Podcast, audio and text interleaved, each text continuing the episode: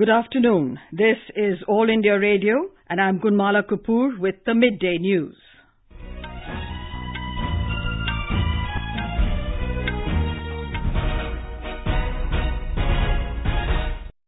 The headlines Prime Minister Narendra Modi embarks on a three nation tour to France, UAE, and Bahrain.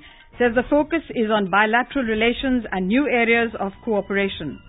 Ahead of PM's visit to Paris, India's ambassador to France says combating terrorism in all forms will be one of the priorities for the two countries. Jammu and Kashmir governor directs release of 5 crore rupees for each district and divisional commissionerate, says work must begin under Back to Village program. Former Union Minister P. Chidambaram to be produced before a CBI court in the INX media scam. Home Minister Amit Shah chairs West Zone Council meet in Goa.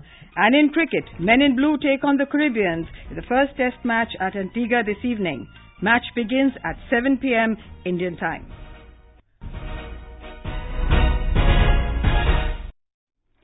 Prime Minister Narendra Modi has said his visits to France, the United Arab Emirates and Bahrain will strengthen India's relations with time-tested friends and help explore new areas of cooperation. In a statement ahead of his visit, Mr. Modi said, in France he is looking forward to holding talks with President Emmanuel Macron and Prime Minister Philippe. The Prime Minister said that in the UAE there would be comprehensive talks with His Highness the Crown Prince of Abu Dhabi, Sheikh Mohammed bin Zayed Al Nahyan. Mr. Modi said his visit to Bahrain would be the first ever prime ministerial visit to the kingdom. He said he is looking forward to meeting Prime Minister His Royal Highness Prince Sheikh Khalifa bin Salman Al Khalifa and His Majesty the King of Bahrain Sheikh Hamad bin Isa Al Khalifa. Ahead of the PM's visit to Paris, our correspondent spoke to the Indian ambassador in France, Vinay Mohan Kwatra. In an exclusive interview to AIR, he said, one important aspect of the Indo-France relationship in the last four years is the focus on time-bound implementation of decisions. Terrorism is a global issue. In context of India, it is in form of cross-border terrorism. But issues of terrorism and cross-border terrorism in general and all other issues related to it such as cyber terrorism, financing of terrorism, India and France have same point of view. Our participation is powerful, strong and global. Naturally, this issue will be talked open in this upcoming visit between the two leaders. Our correspondent has filed this report from Paris. Indian ambassador in France has said that after the first visit of Prime Minister Narendra Modi in 2015, we have observed that decisions are not only taken in bilateral meetings, but they are implemented expeditiously, efficiently, and forcefully. He said that in today's meeting, the two leaders will take comprehensive assessment of the relationship and will also establish timeline and agenda for our future cooperation in coming years. Talks on cooperation in all important fields like security, industry and trade, challenges of counter-terrorism and climate changes, people-to-people contacts and cultural exchanges are expected. Prime Minister is scheduled to address the Indian community and inaugurate the memorial for the Indian victims of the Air India crashes in Nice. Nitin Kelkar for AIR News, Paris. From Paris, PM Modi will go to Abu Dhabi on the second leg of his tri-nation tour. Speaking exclusively to AIR correspondent, Indian ambassador to the UAE, Navdeep Suri, said the two countries will jointly release a stamp to commemorate the 150th birth anniversary of Mahatma Gandhi along with His Highness the Crown Prince. This particular visit is important because Prime Minister will be receiving UAE's highest civilian award, the Order of Zayed. He will be having very substantive discussions with His Highness Sheikh Mohammed bin Zayed, the Crown Prince of Abu Dhabi. And of course, he will also be launching the Rupee card in UAE. This is going to be the first time that the Rupee will be introduced in the Middle East. Jammu and Kashmir Governor Satyapal Malik reviewed the status of security and the law and order scenario in J&K and Ladakh at a high-level meeting at the Raj Bhavan in Srinagar last evening. It was attended by the advisors to the Governor and Chief Secretary. The Governor was given an assessment of the prevailing situation regarding the adequacy of essential supplies and delivery of various public services to the people. He was informed that there was no dearth of essential commodities and their supply is being ensured. While reviewing the law and order situation and preparedness of the government machinery, the governor emphasized the need for constant alertness, preparedness and synergy among various departments and agencies to enable dealing with the emerging situation in a coordinated and effective manner.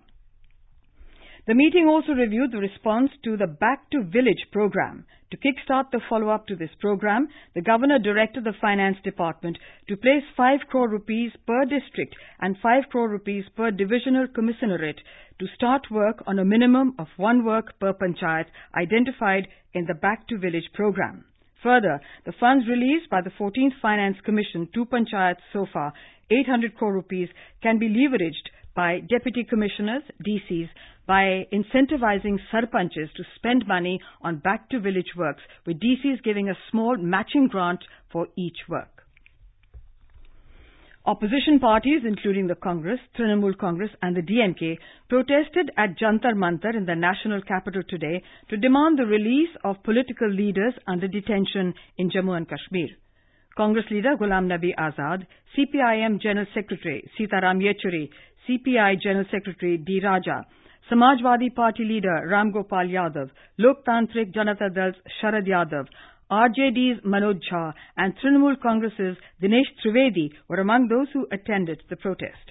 This is All India Radio giving you the news. For quick news updates round the clock, follow us on Twitter at AIR News Alerts. Senior Congress leader and former finance minister P. Chidambaram, who was arrested by the CBI in connection with the INX media corruption case, will be produced before a Delhi court today. He was arrested by the probe agency last night from his Jor Bagh residence in New Delhi. Chidambaram was kept at the CBI headquarters after his arrest. The former union minister was missing since rejection of his anticipatory bail by the Delhi High Court on Tuesday. He, however, appeared at the Congress headquarters and addressed the media yesterday evening. Rejecting reports of his evading the law, he told reporters that he was working with his lawyers, preparing his papers for his bail application. The Congress leader had moved the Supreme Court seeking protection from arrest in the INX media case. However, he failed to get any immediate relief from the Apex Court, which will hear his plea on Friday.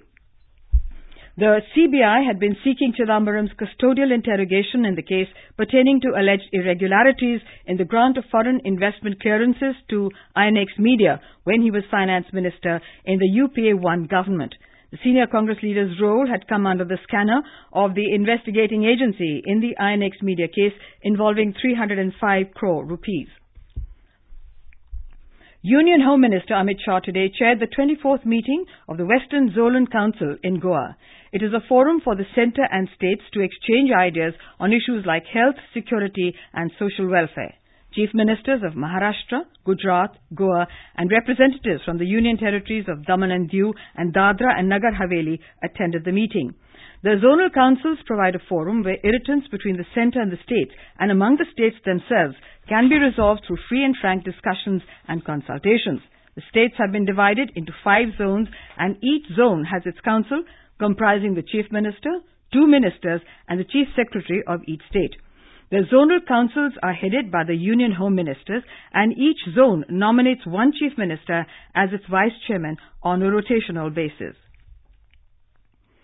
External Affairs Minister Dr. S. Jaishankar paid a courtesy call on President Bidya Devi Bhandari at Kathmandu on the second and final day of his Nepal visit today. Nepal's Foreign Secretary Shankar Das Bairagi, the Indian Ambassador to Nepal Manjeev Singh Puri and Nepal's Ambassador to India Nilambar Acharya were also present on the occasion.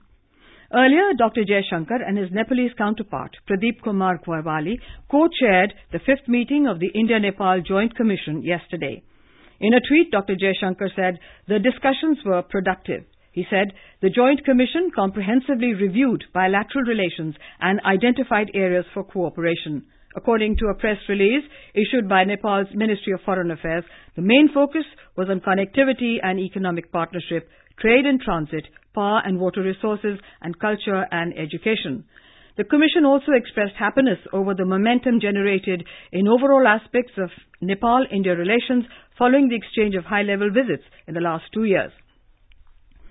A Memorandum of Understanding MOU on Food Safety and Standards between Food Safety and Standards Authority of India FSSAI, and Department of Food Technology and Quality Control DFTQC of Nepal was signed.